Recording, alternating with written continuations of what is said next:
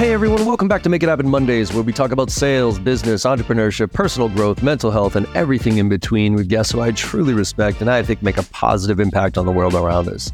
Now, today's guest is Kelley O'Keeffe. She is the founder and CEO of Empowered Engagement, which is a sales consulting agency whose mission is to support female leaders in business by assisting them with sales and revenue growth. Kelley's background includes working with technology firms like IBM and Gartner, but she recently left the corporate world to start her own business when she was having fertility issues, which she is really open and honest about throughout this entire conversation, which I found really enlightening and refreshing. You know, she talks about her background and where she got her entrepreneurial genes, then we dove into elevating women in the workforce, specifically in sales, and all the challenges and benefits that come with it. Now, y'all know I'm a huge proponent of women in sales and doing everything I can to get the bro culture out of this profession so we can attract more diversity.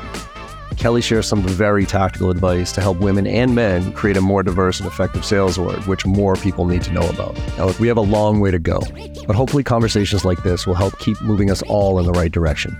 Let's make it happen.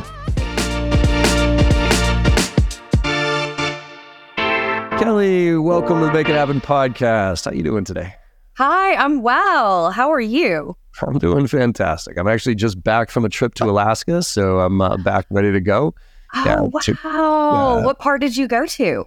My mom, uh, so my mom turned 80, and her gift to us as a family, my my sister and myself, and, and both of our families, was a little cruise to Alaska out of San Francisco. So we took a 10 day cruise straight up to. We started in Juneau, and then we co- just we took two days to get up to Juneau, and then come down the coast, and then came back. So it was uh, Alaska's. Have you ever been to Alaska? I have. I have a cousin who works for Alaskan Airlines. Um, so I've been out there to visit her, but I, I've heard the cruise is just incredible. That's on Yeah. my bucket list. it's one of those things. I mean, Alaska in general, as you know, it's like one of those places you can't really. pictures don't do it justice. It, it's one of those like you have to kind of st- you know being next to a glacier or being standing on a glacier. Like you can't take a picture and explain that. So it's it, the experience was killer. So You gotta you gotta see them while they're there. yeah. Well, my wife's an envir- so my wife's an environmental scientist, and that was actually part of the depressing part of it because like you'd be on the uh, you'd be on the iceberg, and they'd say, "Well, yeah, you know, ten years ago it was all the way down there, and it's like now it's here, and it's like, oh shit, yeah." So Wow. you gotta get there before it Well. But Um, that's amazing though that you got to go see that. That's awesome. yeah, it was fun. Cool. So, uh, so we're going to get into uh, a bunch of stuff today, but why don't we give the audience a little bit of background and some context to where you're coming from, Kelley? Because we're going to dive into some really important and I think very interesting topics right now. Let, let's give some context to where you're coming from. Sure. Yeah. So my name's Kelley O'Keeffe, and I am a former tech sales exec. Yes. Um, I led a team of over 300 sellers globally. Um, in my last position, I've worked um, for a variety of large global tech firms. Um, I've primarily worked for firms based out of the San Francisco Bay Area. I live in Atlanta now. Um, and I left corporate last September um, because I'm on, as you know, I'm on um, a fertility journey. And so that really affected um, my body's ability to work certain hours. Um, and so I made a conscious decision. I I had taken some entrepreneurship classes in my my MBA program, and I really had always wanted to start my own firm. And so I thought, there's no time like the present Yep. um, why not go through fertility treatments and start a business at the same time? Um, so, No, why not? um, so yeah, I started um, a a sales really boot camp for for women, female business owners that maybe want to sharpen their sales skills or don't have a background in sales. Um, and so we go through a quarter long intensive program and sharpen them up and make sure they have a clear path to revenue. And it has been the most rewarding thing I think I've ever done. Nice. Um, so yeah, I mean that's really that's really it in a nutshell. Uh-huh. Um, I'm I'm staring 40 in the face, so I'll be 39 next year. So you know I've had a good um, fi- solid 15 year career in corporate sales, um, and you know have have transitioned to now coaching um, startups and their founders. So I'm really just navigating entrepreneurship now, but you know flexing my sales skills in a different way. I guess you'd say. Now, let me ask you. I always love to kind of get even even go back a little bit further because that entrepreneurial gene sometimes is in us and we don't know it. right? Until it's scratched, and then it's like, oh man, this feels so much better than it than than what I was kind of felt trapped in. Do, looking back and like growing up, right? Did were your Mhm. parents entrepreneurs? Like, how? Where do you think you got that that itch to to have the confidence, if you will, to go off on your own? First of all, but also that that entrepreneurial spirit. That's a that's a good question. I've actually never been asked that before. Um, and it's making me think a little bit. So I came from a very um frugal family didn't have a lot. My Mhm. parents didn't come from much. Their parents didn't come from from anything. And so I think there was a level of scrappiness there. Um, my dad had a, a side hustle before they were called side hustles. Yeah. He would rewind electric motors um, on the side. He was, um, you know, a tinkerer and, and very, very smart. And so he would do that. But again, we didn't have a lot, right? Mhm. Um, it kind of helped us keep the, the needs met there. Um, and my parents got divorced and my mom went back to school um trying to make more money right like Mhm. trying to get a, a job that was like more nine to five um she was a, a night nurse at the time and um but you know i think seeing my my dad work on the weekends and at night with his kind of side business and then when my mom remarried um, she remarried an entrepreneur Yeah. um and so i kind of saw that Yeah. happening right um and then actually and and then when i got to be about 14 15 i started babysitting and this is i've never told anybody this before but uh, my stepdad helped me make these little business cards and and i started um, kelly's kid sitters Nice.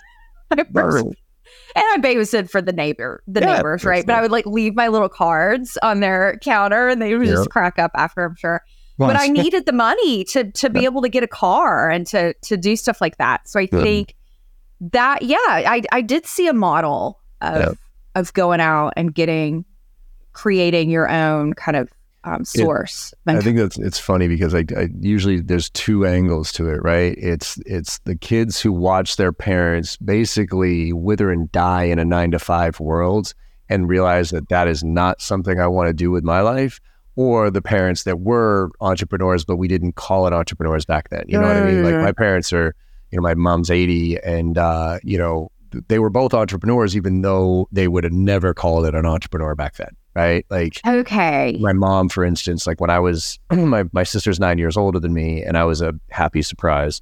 Uh, my mom will go to her death cell telling me that no, we wanted you. You know, I was like, yeah, mom. Yeah, no, having a nine year old daughter. By the way, I, I came to her when my daughter was nine, right? And I said, Ma, I I know for a fact now that I was a happy surprise and you did not plan me. And she's like, why? I was like, because my daughter's nine right now, and you got a better shot at seeing God than me having another kid right now. so needless to say, but what happened was my she was she was there for my my sister, so she was a stay at home for mom for my sister, and then she got a job, and she got a job at a really cool like uh, Wang Laboratories, which at, back in the day was like Salesforce is today. So, Okay. great job, high paying, all the things. And when when I was born, she wanted me to have the same experience as my sister did. So she literally quit her job uh, at Wang and she started her own consulting practice at home.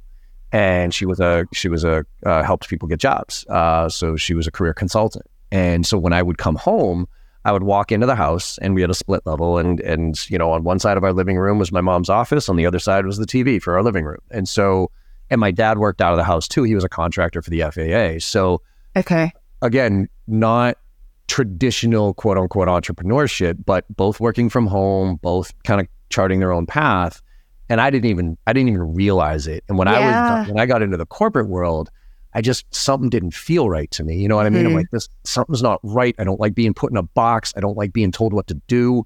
And then when I got into startups, it was like, oh my God, like I can stretch. Like this is Yes. okay. Yes. Like now my my and that's why I think I love sales so much is because it is a direct reflection of your effort, right? Mhm. It's like I just didn't I never understood like in a salaried position if I worked harder than that person, why am I not getting paid more than that person? If my results are better than that person's, why are my, why are they getting paid the Yeah. same amount as me?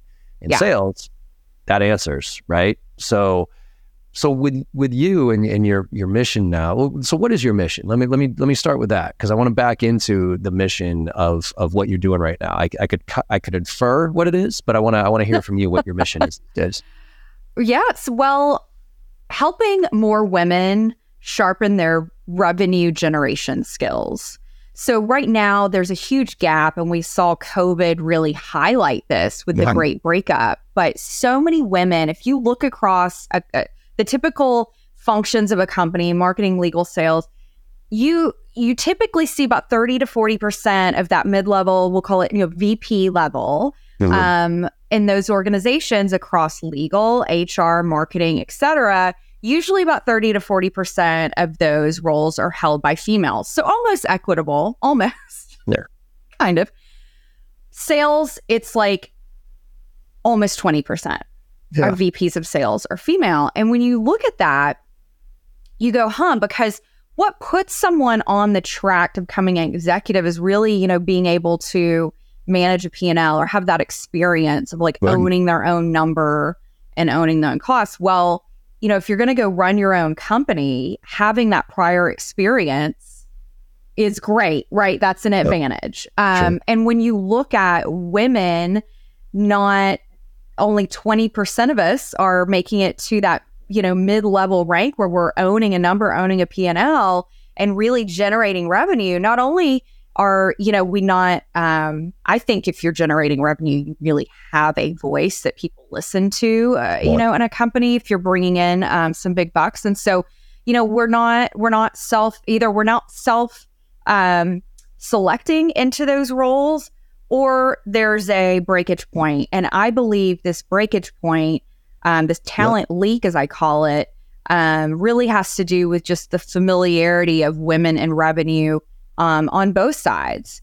Um, whether it's women, you know, having imposter syndrome, being exposed, seeing yourself in a revenue generating um, line of work, identifying with that, or, you know, and um, just in a company seeing authoritative, you know, folks uh, positions of authority driving revenue just don't aren't typically associated with feminine qualities and so i think that you know the definition of um, you know when we look at female entrepreneurship, especially less than 3% of venture funding is going to female founded oh, firms. Is it that bad?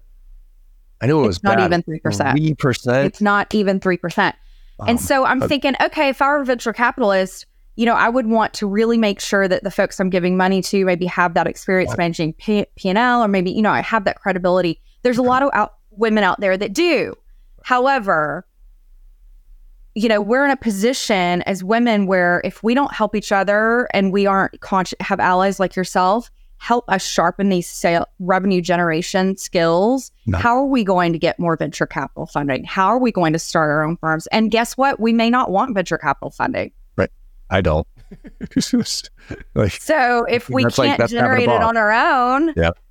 You know, so it's really my mission. I've spent 15 years in sales and I I believe God put me in this role and give gave me these opportunities and experiences to be able to help women because when COVID hit, we saw an exacerbated need for women to have flexibility and control over yeah. their schedules. And that's been a power struggle in traditional office settings. Um, and, you know, really um, trusting women and trusting people with the credibility to make their own decisions on, on their working hours. And so if companies can't come around to that or, or aren't able to come around to that, then really, you know, there's even more ammunition for a lot of women, especially mid career women that are in their, you know, whether they're having kids or taking care of elderly parents, need to have mm-hmm. control over their time while making um, a decent living. So we're seeing, you know, obviously the rise of entrepreneurship, and we saw a huge break during the, the Great Breakup.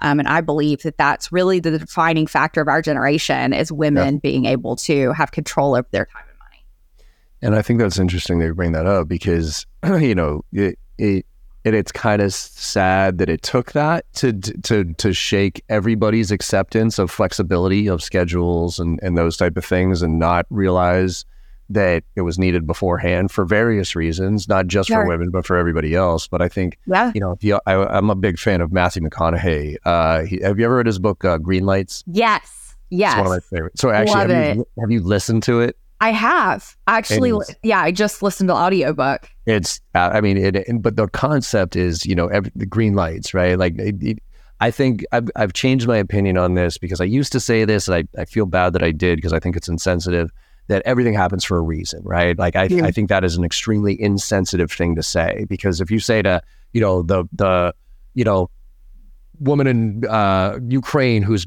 baby just got killed by the drones, like Oh, everything happens for a reason, like that's an Yeah. asshole thing to say, right? Sure. You tell me my dad died for a reason, I'm going to punch you right in the mouth. But yeah, I do believe if you look hard enough, there's a silver lining, green light to almost any situation. And I think a lot of there was a, there's a lot of green lights, a lot of silver linings to what happened with COVID because it kind of woke us a lot a lot of us up to the fact that wait a minute, we don't have to go through the motions here. We don't have to force everybody to do this. We can trust people to be effective. And and thankfully, it sounds like that that's had a even even exponentially more benefit to to women just from a realization standpoint from organizations. Is that is that what you're seeing?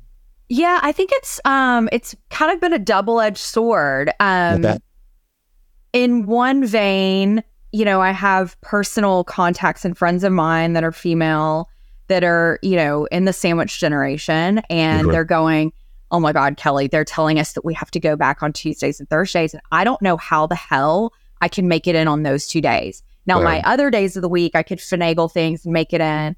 Um, and, you know, I, I realize that folks that may come from maybe a generation or a way of working that you know they want to see people in the office and they think there's something you know traditional about that and they had to do it when they were coming up why can't it Uh, things are different now right? We have a 24/7 availability. Folks are pinging us all the time. Daycares are dealing with all sorts of different things they didn't have to deal with. That's if you even have ability to take Yeah. your kid to daycare.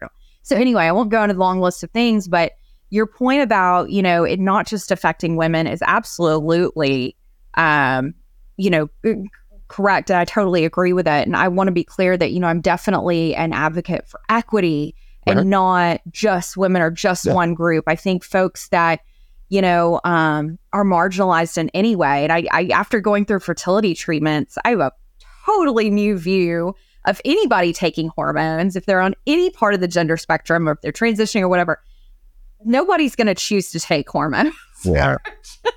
but that's a whole separate conversation. Yeah. However, I I definitely believe that we were faced with a double-edged sword because we were we were sort of forced to either do things the way the company, you know, company structure um, wanted us to to do things, or you know, um, we had to go reinvent uh, and force, you know, to kind of find our own um, Um, way of doing business and bringing in income. So, um, Yeah. Yeah. And I think that's, but I guess the the good news these days is that I think there's more opportunity. There's more opportunities and more choices, right? Because the Mm. ability these days, I, it's no longer. This is why you know one of the things I, I know my wife and I are going to have an argument with when it comes to the when it comes to my daughter going to college, because I just I don't believe our education system right now is educating kids with the tools that they need to be successful. And I'll be damned if I'm going to go, you know, spend three, four hundred thousand dollars to my daughter to go get a forty thousand dollar a year job. So like yes. I'd rather give her three hundred thousand dollars, let her start five businesses, have them all fail miserably in four years because she'll come out with such a better education on that. And so I think the good news is is that there are a lot of opportunities. But how do you, I guess, how would you encourage? I mean, sa- we can we can circle back to sales, but but staying on the entrepreneurship piece, um, there. th- how do you encourage women to think about entrepreneurship and to take that leap? Right, because a lot of them have additional responsibilities that somebody like me, do, you know, a guy like me doesn't, or whatever. So, what what what advice do you give them to say, hey, you're this is how you can be ready to do this? Right. I mean, outside of having a really strong partner that, you know, helps support you and all those different things, I think that's all important. But there's so many variables that get in the way of women taking that leap. So what advice could you give them to start to go down that journey to figure out if that's really for them? Well, I'm certainly not the all knowing person here. And any advice that you give, I would certainly love to hear as well. Um, for me, it really had to do with, and, and and what I tell women is along the stop the realm of lifestyle creep. So when we get in those comfortable jobs and the salaries flowing and things like that, we tend to, you know, especially I'm seeing it in my peer group. Like I said, I'm 39 and, you know, we see the keeping up with the Joneses and the paying more for, you know, big houses and all that good stuff. If you can try to avoid that or get your lifestyle down to where it's, eh, you know, not that you can't, you know, have a lavish lifestyle. Of course, we all want that, right? But for me, flexibility trumps material things. Okay. And so, if you can resist that temptation to expand your lifestyle and make those financial commitments that maybe aren't absolutely necessary so that it gives you flexibility, that would be amazing. Now, Sure. there's never going to be a great time to do this. I think it's all in how you frame it. And for me, it was like, all right, well, I know that something needs to change in my lifestyle. I've got to design my life so that I can bring in an income while I'm, you know, have control over my time. Man. I thought about maybe going back to school, the loans that I would take out for that. Yep. and I would probably not make more th- th- or I'd probably be making less than I, I was in tech sales, let's be real. Mhm. And so um, you know, I was like, well, I've always wanted to start my own business. I could start my own business and even if I fail, it would be cheaper than going back to school. And then, see, that's what I say. That's what like I'd rather give my daughter two hundred fifty thousand dollars, let her fail five times. It's way cheaper. Oh, Now, I'm not saying I didn't get benefit out of my MBA. That was an Yeah. incredible experience. Yeah. But I do really think there's a void in the market for sales. And that's why I created my program. But not to like plug that, but I'm Oh, just no. saying, like, Please do. I really do think that starting your own company is like, it, it, I totally agree with you. I think it's like grad school. I think it's like going to school. I think it's, it's, it's just no one in this day and age, if you go try and start a company and it maybe it works out, maybe it doesn't, and then fall back and, and go get a go work for somebody else, it's I think it's a feather in your cap, to be Oh, yeah. honest. And and I've totally heard that from so many, you know, sales leaders and executives that we want entrepreneurial mindset at our Yeah. company and and what better way to prove that. Um, and I think that you do gain such a just so many such a good perspective of creative ways to generate revenue and and how much you know to spend on what versus some Yeah, that you don't get when you're in the corporate um, Yeah. mindset. So I, I do think it's an asset. Um, it's just it's, it's just how you frame it. So just jump and figure Yeah. it out. Well, and I think, but sales is the great transition to that, right? Because the sale, you know, I, I mean, I've always said if you know how to sell, I, I said to my wife when I went, when I was going off on my own, I, I go, honey, if the worst case scenario here, okay, absolute worst case scenario is if I fail, I'll just go find a job at some corporate, you know, and tell them to give me a territory and get the hell out of my way, and I'll make three, four hundred thousand dollars a year. That's the worst case scenarios because if you can sell, you can always put food on the table. And and I think that's you know even for me these past few months they've not been easy. You know, like Q1 was an absolute disaster. Like the, the SaaS industry, which is where my business Oh is, yeah, completely tanked. And so I, you know, and, and I've always sold as a CEO, but I wasn't like I stopped like hardcore selling. Right, sure. I had to hardcore sell and got myself back on, got the company back going, everything else. But if I mm-hmm. didn't have that skill, I'd be in trouble. Right. It's so I think almost like a risk aversion. It's like you can hedge your bets. Like Yeah. you you know, you know, well well I know I can I can sell. So if I go out on my own, like I know I can sell. and and I don't know about you, but like motivate. I've always I would always be scared of taking a not, a fully commissioned job, right? Like I was for my entire career. I'm a li- I'm I'm a risk taker, but not like a risk taker, right? Fair. And I and I always said like, oh, I always have to have a base salary because just in case, like, what am I going to do, right? And then one day, my we all got fired, and I started this company. It was just I kind of woke up one day and I had this company, and I was like, I realized I was a hundred percent commission rep Right. now. And I was just like, and I- look, I'm a pretty motivated person, but you you, you need some extra motivation. Realize that when you wake up in the morning and you don't go to work, you ain't getting paid at all. Like it'll get you out of bed a little bit earlier, right? And I'm guessing did that did that same thing kick into you? Hell yeah. I mean, it, it- every day, you know, Yeah. you're, you're constantly like, am I going to go spend the $6 on coffee? Well, how much more productive is it going to make me today? And it's Yep. like the upside is way higher though.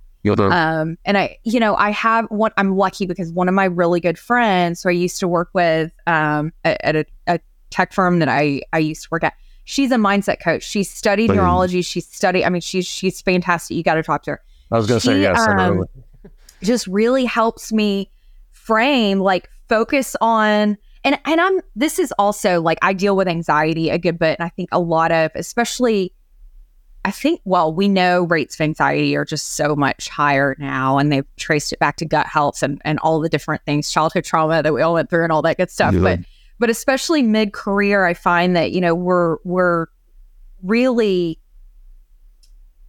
it just have more this anxiety's bubbling up. We didn't have it as much as our twenties, whatever. Speaking on a Yep. whole, anyway.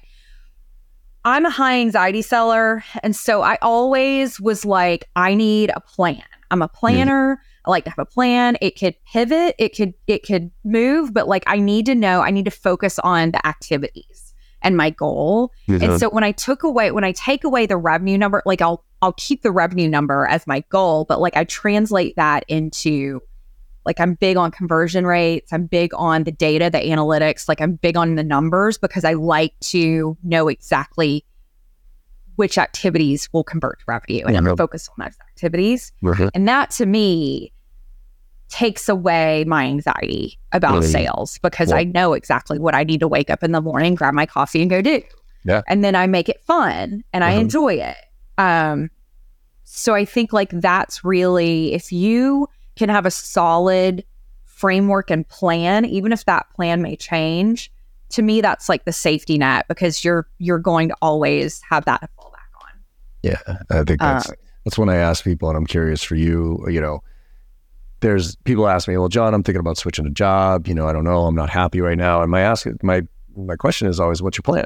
And they're like, "What do you mean?" Mm. and and you know i always used to roll my eyes at the the question of like you know where do you want to be in five years right like the interview question because i was like oh you know i'd be a manager whatever and i used to think it was a dumb question but the question isn't really anymore about that company specifically it's lifestyle like where do you want to be in your life in five years Yeah. and picture what that looks like literally Oh, picture that's so brilliant. and then Yeah. and, then- and forget about job for a second, forget about money for a second, but just picture what it looks like, right? Now, based on that, back into the money you need to make and therefore the job you need to have. Mm. And therefore, if this job is helping you get to is this if this job currently is helping you get to that next step that's going to ultimately get you there, then go then stay there and and grind it out and get to that next role. But if it's not, then go find something else. Because I say to people all this time, I could eat a shit sandwich, right? It, it- but I'll, and I'll I'll be the janitor if you want me to. I will literally clean the floors if that's going to get me to the next level. But if I don't have a plan, I'm just going to go looking around for better tasting shit sandwiches, and I'm just going to be constantly in really the, right. And so that plan is is critical. So I think you for you, did you see the, the lifestyle wise where where you were kind of like, wait a minute, this isn't what I want. I want I want something different. Did you envision that? Hey, Well, for me, it was like, I, I yes, I mean, I'm I'm big on visualization. Yep. So you know, I definitely was like, look, I I I had always known when I married my husband, it was like, look, I know I want to either I and I I couldn't verbalize verbalize it at the time, but I said I want to be able to work part time. But what I really meant was I want to make good money and have control of my schedule because I like to work. It's Well- not that I only want to work two days a week or whatever. I, I Yeah. just need to. I want to be able to pick my kids up from school. I want to be able to have those meaningful moments. Um, and what I found was, and so when I hit that brick wall, my company was going through an acquisition. It meant a lot of additional um, work on my plate at that time, Mhm. right when I was trying to conceive for the third time. And my doctor had been like, you know, game on, we're pumping you full of hormones. Like, this is really, and I was, you know, I was, but so it was really like a, a you know, a, a divide in the road. I had to pick. Gotcha. Um, and so I thought this is this is my time that I need to jump. Um, and so I did it. But you know, I after 15 years, and you know, you go through acquisitions, you go through changes and, and company priorities. And every year they give the spiel of, you know, this is our company direction and somebody gets fired. And so you have to like, you know, change yeah. and redo everything. Yeah. I'm not, I'm an ENTJ personality type, and I've been told that that's a very efficient. We, yeah. we hate waste. Yeah. And so I really got, and this is no certain company or anything, I get the strategies have to change. Sure. But I got sick of like my territory changing or this changing or that changing. And as soon as I got liftoff and I was really making good traction, then it was like, okay, you've got to redo your plan based on this updated strategy. And so yep. I really wanted to be in control of the strategy and make my own decision yep. on if you know and I and I also wanted to create a body of work that I could build on that wasn't wasted. Um, and so even though there's things that I'm doing that may not resonate with my audience and I'm going to have to pivot, I'm learning from all of that and that's not wasted. Right. It's not just in a black. I love it. So let's talk a little bit now about organizations and, and diversity within organizations because you know i don't think enough people understand the impact that diversity actually has on organizations um, could you talk a little bit about you know, I, I don't know the stats and maybe you do, but, you know, the power of having a diverse org and what it, especially from a sales standpoint, because I think there is the bro culture in sales. You, you talked about only 20%, I mean, 20% leadership. I would say that, and I've heard statistics about how women get into sales, but then get out of sales because it's just like, nope, this is too much of a bro culture for me. And then it ends up being a homogeneous environment and in that environment you don't get the creativity you don't get the different ideas so could you talk a little bit about the benefits of diversity specifically related to women. And then we'll talk about how to attract retain and foster that. Oh yes. I'm actually writing a book on this so i'm very excited. Ah, perfect. Um yeah and i love that you said the diversity because that's really where we're going to hit the um, the apex of brilliancy or the you know that's it's not let's make it a, a feminine culture or let's make it you know less of a bro culture or we we need the diversity of thought to be able to think in different ways and that's where that's that's really how we will improve profitability, improve GDP. I mean, the money, the stats show it, the research is there in terms of when you have diversity um, of gender in your leadership, you will be more profitable. Um, and so I think like the benefits there go beyond finances as well. I mean, the finances are one, they also spill out into the community and, and outside of business. But if you're just talking about within the sales team, you know, personally, I I thought I liked the bro culture. I started out in tech sales. I thought yeah. it was fun.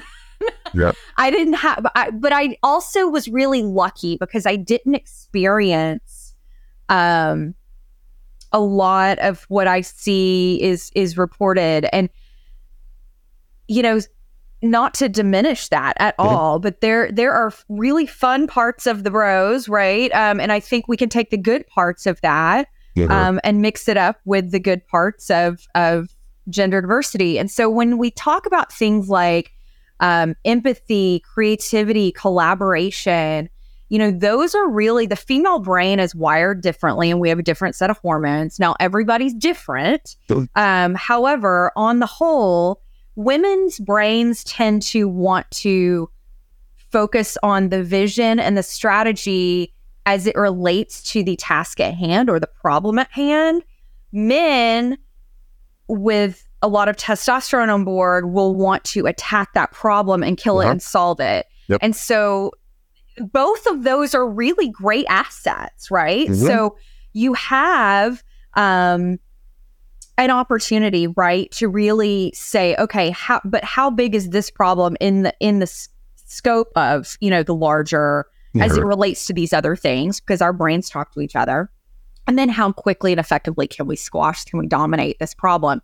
You know, I'll give you an example during COVID, um, and women are are more risk averse. They on and on a on the whole um, in business, and so sometimes in leadership, that's seen as a negative. Um, and I, and I get that, right? But I really do just think that again, it's about the balance and the gender genders mm-hmm. working together. So I had a situation um, during COVID where we had a really large contract um, that was coming up for expiration, and this was like a, a really just important important revenue stream for us. And mm-hmm. one of our executives was male, the other female, and um, basically the male was like, "Look, we have got to get this contract signed. Like, let's sign it as is. Let's go, let's go, let's go. The female, being more risk averse, was like, we've got this pandemic in Asia. I think it's going to spread worldwide. Like, we need to hold off and negotiate some act of God language in there before anybody signs anything. And so, without that conversation taking place, our ass would have been grass. I'm telling yeah. you. Um, if we had just done it one way, right. it, either either way, because we needed it signed timely, and we also needed to take that into consideration. So that's kind of a, you know, black and white sort of yeah. example. But how do you suggest? Because I think the biggest, at least for me, it, it was blind spots of of thinking that I'm a good guy thinking that I'm I'm I'm I foster diversity, thinking that I'm empathetic to women, but can't, but fundamentally can't be. You know what I mean? Like I, I, I am not a woman, so I there's there's empathy and there's sympathy. There's empathy. Like I, I've never yeah. been in a woman's shoes before, so I can't really understand, even though I think I do. so how do you approach a male like me, who all good intentions but has blind spots, and and one of the things I, I learned from what we were talking about beforehand, this that we need to talk um, webinar that I did was we what we did was it was really interesting, and I and I want more people to look at this. We I didn't we didn't want to preach, right? We didn't want to pre- this is what you do. So it was me and three other women, and so what we did was we did a survey, and we said, hey, this is a blind survey. It's a it's a empty Google Doc. We're not going to be able. So I want you to answer three questions. One is um, give us some examples of some things that happen within the workplace that are either sexist or put you in an uncomfortable position that aren't obviously sexist. Like the obvious sexist stuff is the obviously sexist stuff. And then give us some examples of, you know, some some scenarios and then some positives, right? And what what was like screamed out loud to me through all that data was it wasn't the overtly sexist stuff it was all the microaggression shit. Oh, okay. And it was this this idea that if I complained about every little stupid sexist thing that happens throughout the day, I'd be labeled as a complainer. But What happens is I I suck it up, right? All right, whatever. So, uh-huh. but then it builds up to a point where I just pop, and I usually pop on something that's seemingly not really that bad. And so now all of a sudden I'm emotional. It's that time of month, and holy shit but it's because so and I look at that as, as and that is that hit me because I, I look back at my career with the women who have been on my teams, and I guarantee you that there's been times as a as a leader or as a as a teammate where I've been like, yeah, yeah, and I've probably done something like, uh, you know, roll the eye, but because John's a good guy, I'm not going to say anything, right? So how do you how do you suggest women, uh, we'll talk about men here in a minute too, but how do you suggest women approaching that scenario where it's these microaggression bullshit things that just add to your stress that that seem small but ultimately tip over and and really cause some issues. How do you approach somebody like me with that? So that's um that's a really great question. And it de- it depends on the microaggression. So if you're if it's something small, like you're assuming that I'm going to take all the notes for the meeting because yeah. I'm the only chick in the meeting, but I'm actually leading the meeting and I'm your mm-hmm. peer.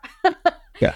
Then you know, usually what I do, it's it's like, all right, well, I took the notes last time, so who's who's going to do it this time? I just have to speak up and be direct. I'm just going to call your ass out but some some people aren't wired that way and some people maybe that comes off as obnoxious in a mm-hmm. in a different company culture um and so i like to use humor a lot you know oh you think i'm your secretary again oh okay got it mm-hmm. well in that case i need a raise you know I just I like to make a joke out of it, but obviously mm-hmm. everything's not a joke. Sure. Um, there are some very serious situations out there, and so mm-hmm. I don't want to discount those. But um, you know, I think one thing that really, to me, just kind of stands out in, in my brain is um, assumptions and ego and how that leads to like wasted time. So I think, you know, everybody's at work because we want a paycheck or we're mm-hmm. doing it for some level of fulfillment, but we're not trying to just waste our time right? So, um, you know, I have a um, actually one of my really good friends works at a very large um, software tech firm, very well known, and she has a great job. Um, she's smart as whip. So she, her boss, but her boss. Um, so she's a one year old at home, and her husband is a captain of a very large shipping company. It's a lot of responsibility, and he flies out to Dubai for every three months or whatever. So she's like a single mom, but she's a she's super smart. Anyway, her boss keeps dangling this carrot of if you jump through this hoop or do really well in this project or something, I'll fly you out to um, you know, the West Coast to work for a week. and she's like, I don't that would inc- that would bring so many problems to me. I have no local family right here. I would have yeah. to leave my I'm not leaving my 1-year-old for a week. Like that is that is that is in no way an incentive. Yeah. And I actually want to avoid that and I don't want to be sitting with you for a week in a hotel every night without it's just it just makes him look like an idiot and she yeah. actually it's wasting it's not a relevant incentive right yeah. so i think like that's just a a typical kind of for lack of a better word like asshole assumption. Yeah. whereas if that manager would approach her like hey you're amazing. I want to keep you working hard and keep you around. What would be an incentive for you? What could we do that you you know would would actually feel rewarded for? Or like what motivates you? Tell me about your life. Like what do you like to do? Um that five minute conversation would literally help that manager so much yeah she would be so much more productive and oh by the way she just switched jobs to get away from him because he was just oblivious um so i think just the seeking to understand like yeah. and i think that's you know? the that's the that's the challenge i see is that there are so many people who are are oblivious to their actions and they think they're good people. They think they're, you know, it's like the person that says, I'm not a racist, you know, I got black friends. And it's like, uh, yeah, but you just said some shit that you probably shouldn't have said. You know what I mean? And that, like, that, yeah. that affected me. So I, have totally. always trying to search for, like, how do you wake people up to their ignorance without insulting them? and or or to their impact. And and and look, don't get me wrong, there is a line here where it's like, all right, grow the fuck up. Like you need to you need to, you know, suck it up and deal with this shit because sure, that's just absolutely lunch, right. I do personally, and this is probably going to get me in a lot of trouble, but I think we've gone a little bit too far on the the the mental health piece. And I am a huge advocate for mental health. Huge mm-hmm. when it's real. But just because you had a bad day doesn't mean you need a mental health day. Like sales, for instance, is a stressful fucking job step the fuck Absolutely. up and go to work, right? Like you don't need to take a week off to clear your brain because you you had a bad week. So, I need a paid but, week off. right, exactly. Like come on. So, but I do think that there is a there is a a lack of understanding, especially from the older generations of of like, wait a minute, what what is this? Like, what? Like, I didn't, I never cried when I was a kid. You know, I, I was told to suck it up. So it's that it's that syndrome of, hey, this is what this is what I. You said it earlier. Like, this is what happened to me. So therefore, that's that's what you got to do. You got to come into the office. You got to work nine to five. You got to do these things. I don't necessarily think it's it's it's misinformed. I mean, maybe it's misinformed, but but it's malicious. I just think it's ignorance. And so yeah. I, I'm searching for ways to uncover that ignorance without insulting. I really believe there's a lot of power yeah. and a strong feedback loop. So I worked in um, renewals for for a while where we were looking at the high volume low dollar sales and really looking at you know how can we improve those renewal rates and one thing that I took away from that was the power of that systematic customer feedback. We would do like a voice to the customer on a regular basis.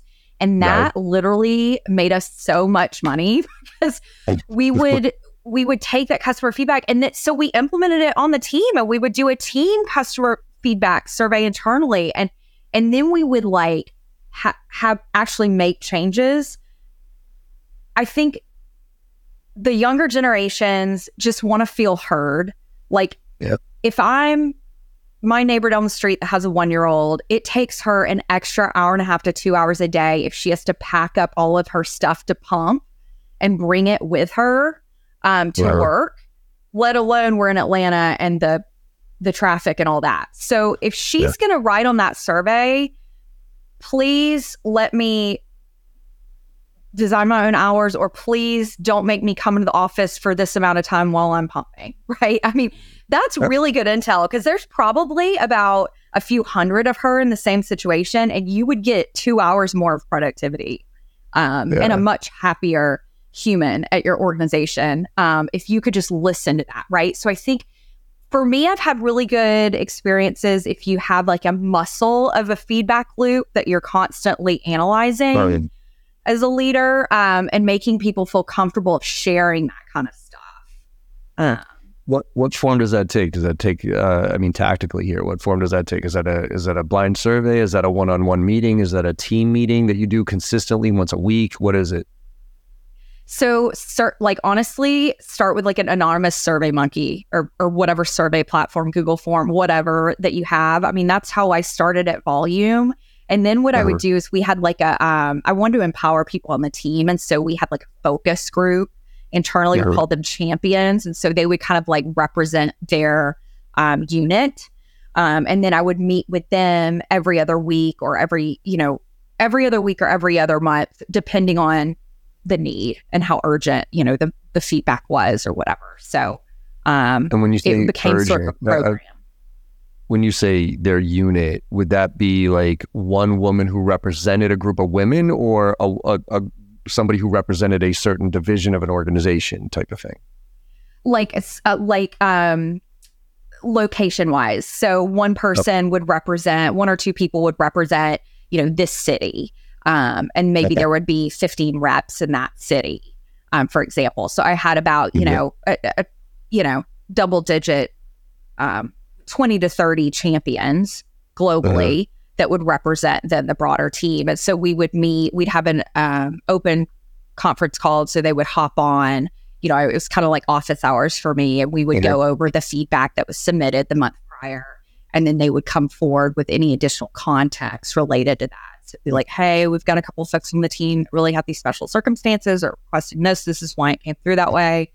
Um, and that way it allowed everybody to remain anonymous, but then you still get contacts. And their individual managers would, um, you know, meet with them and, and have their reviews and all that. But this was just to make sure we were in touch because I was like more of on a middle middle management level. So you had your managers and directors. And so I wanted to stay close to what the team sure. needed and keep generating that revenue and not be like in some ivory tower. Um, so that seemed to work for us. One more question that, that I think we can finish up on, even though I think it's going to go long, is how do you really like what measures can an organization put in place to to realistically track the impact of diversity in an organization. And and the reason I ask this is because what was very disheartening to me that happened over the past 3 or 4 months, especially in the tech space, is that when the te- when the bottom fell out, the for like tech is is, is such a you know they they they preach diversity and and all this other stuff and you know and yet the only black person in the executive team is the chief diversity officer right? It's like you know check the fucking box. Or they have a DEI team right? But as soon as times get hard they cut that DEI team off you know like I'm sorry we we can't fund that anymore right so with an understanding and, and you know the data, right, of of like how much more effective these can be, how can organizations start to put some things in place so when the economy tanks, you know, that type of stuff, that they can actually look at this this and say, no, no, no, no, you don't want to cut this because this is actually the thing that's helping us get through this. What are some like baseline things that that can objectively show as opposed to I feel like it does, it feels right, it, it's the right thing to do no, no, no. really, it is the right thing to do, and this is how to do it.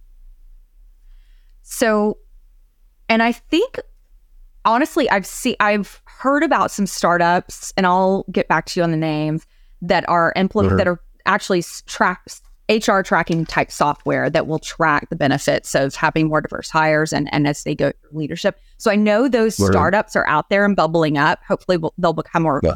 popular. But in one word, my word for this is let's focus on velocity. So as a sales professional, deal velocity is always super important taking a lead from you know just being someone on the street through the marketing pipeline through the sales pipeline to a closed deal it's the same deal when we look at entry level diversity versus folks that are moving up the leadership ranks in past VP to senior VP up to the C level. You know, what we're seeing is that, you know, there's just, there's this, we're bumping up against this mid level, mid management ceiling. Even when you go to first level sales management, you see a steep drop off of females. It's even yeah. worse for, um, for you know ethnic diversity so when we start to look at there's a way to track even if you have one person in your organization tracking you get some kind of software to track how quickly you are promoting diversity up through your pipeline of leadership. So at each level of leadership, what does the diversity makeup look like? And then if you could track individuals and how quickly they are moving up that pipeline as opposed to folks that are tr- from a traditional you know, white male yeah. background or whatever. I think that's super helpful. Um, I, I'm no HR economist or whatever, mm-hmm. but that is one thing the data is definitely pointing to is their stagnation um, in sure. leadership. Also, and this is where I think sales training or some type of training would be amazing if you just have an online course that everybody can could do or some kind of formal way to everybody self identify how they're contributing to revenue. So even if you're like a graphic designer or somebody that's not directly in sales, there's mm-hmm. always a way that you can tie yourself to revenue. So if you can, you know, make sure that you're, um, that everybody can communicate or articulate what type of revenue they drove. Um, yeah. You know, I know we cover some of that in performance reviews and all that, but there's got to be more of a systematic way to say, yeah. okay, actually, this you know, having more diversity at this level drove X amount more revenue this year right. than when we didn't have diversity. Um, yeah, and I think that's so I don't have a magic wand, but no, but I don't think they're and but I think we need to you know keep evolving to it. Right? It's kind of like environmental impact of things. Like again, my wife's an environmental scientist, and it's like you can you know there's one thing the feel good thing about recycling, but then you look at the data on recycling and you're like, uh, the data on recycling is not that great, right? So like most of that stuff put you just put on a boat and it's shipped to China and then it's dumped into some, you know, landfill that whatever. So oh, geez. if there's ways that we can we can point to like, no, that made a difference, then we can we can start to wake people up. Because I think ultimately the thing that's sad is that from a business standpoint, and it I mean it is capitalism, right? That at the end of the day, numbers matter, right? Period. So mm-hmm. the the more objective we can make this, versus subjective, I think the better off we're all going to be because then we can actually say, no, actually, this makes a real difference within the organization. And, you know, as opposed to it's just the right thing to do. Like, because yeah. I think we could all agree that it's the right thing to do. It's just when the jackass up top decides to look at the bottom line and say, well, yeah, but, you know, that's the part that kills it. So I'm hoping that there's some of those startups maybe come to, you know, uh, have a have a magic button or something like it shows. No, if we, you know, if we're this diverse, then it actually increases that. So therefore, this is the last thing you want to cut. We track so many things about business. I mean, come on, right? There's not a way to track velocity of yep. backgrounds. Exactly. Up through leadership, well, it shouldn't take much, right? So yeah. anyway, but the good but news is that you know more um the more that we can spread around the wealth or have an opportunity to economically empower folks. I mean, you're seeing a direct correlation with um, the quality of um, childhoods and, and opportunities that children have, the wow. amount of um, the way that communities can thrive, GDP, and domestic violence rates go down yep. when you see. Absolutely. Um, so, yeah, you know. So absolute macro. There's no question on the macro side of the house the impact that that has. I'm I'm trying to wake those CEOs up that that over the past three fucking months cut all their DEI and all their you know diversity programs because they didn't you know they they didn't fund them anymore. Like those are the ones I'm trying to wake the fuck up. so Well, I appreciate anyway. your effort for sure. Yeah, you know, we'll see. Maybe one of our two of them's listening to this one can wake up a little bit. So. Uh, well, Kelley, look, uh, we could keep talking about this for a while here, but uh, talk to we're up on we're up on time here, and what, talk tell the audience a little bit more about. you got a book coming out, you got a cool program for uh, women and entrepreneurs and everything else. So tell people where they can find out more information. Sure. So you can link in with me. Um, my information will be included. Shoot me. You'll find all of my information on my LinkedIn page. I run a program called the Scale School, which um, is a quarter long workshop for um, folks that are looking to sharpen their sales skills, um, yep. particularly women or um, corporate organizations that are looking to um, have a clear, have their sellers internalize a clear path to revenue. So I take the anxiety out of selling. Um, but link nice. in with me, go to empoweredengagement.com and follow me on Instagram, The Scale School. Love it. And what's the book going to be about? The book What's- will be about my research of females in leadership and revenue leadership. So all of those statistics awesome. and, and my recommendation of tracking velocity um, will be yep. in that book as well. So it won't be published Perfect. until next year, but I'll definitely give you a shout when it's coming up. Yeah. Um, so I'm I'm super excited. I just got the um, first draft. First draft is nice. almost done. So nice, love that. Congrats! Yeah, I know writing a book is uh, it's a journey, uh, if nothing else. Uh, so uh, yeah, let's let's reconnect next year when it launches, maybe, and we can hopefully talk about some of the improvements that we've made, right? Because oh, I had, yeah. I you know, on that uh, on the we need to talk. I had a couple of people who had been on that show with me, and and it was like two or three years later, and I was like, so based on where we were then and where we are now, like how much have we improved? And it was like, well, she was like. Uh, maybe three, four percent. I was like, gosh. Oh. I was like, well, at least we've improved. I'm like, at least we've gotten, you know, we're we're start you're starting this. But I think the more we have these type of conversations out loud, if nothing else, it you know, Absolutely. one or two people can kind of what you're doing is making make, an impact for sure. So I yeah. definitely appreciate it and appreciate you having me on. Um, this has been it's been great to to to be here. So thank you. It's been fun having you on. I appreciate it. So thank you again. And everybody, thank you so much for listening. And as always, hopefully you enjoyed the conversation as much as I did. And look, like I say at the end of all my podcasts here, go out there and make somebody smile today. Because no matter how bad your day is going or you think it went, you make somebody smile today and you know you had a good day. And the world needs a lot more of that right now. So thank you all very much. And I will see you on the other side. I hope you enjoyed that conversation as much as I did. With your support and our incredible guests, we're one of the top sales podcasts out there right now, and I can't thank you enough. Now, to keep the momentum going, it would mean the world to me if you could go and leave a five star review on your favorite podcast platform and share some of your favorite episodes with your network. Also, check out my new website at www.johnm where you'll find even more ways to engage. There's a ton of free content, and you can also get trained from me directly as an individual or for your team. Look, I'm out there selling every day just like you are, and I'm doing my best to stay on top of all the latest trends in technology. So if you're looking to level up and you give a shit about this profession of sales, let's connect and let's make this happen together.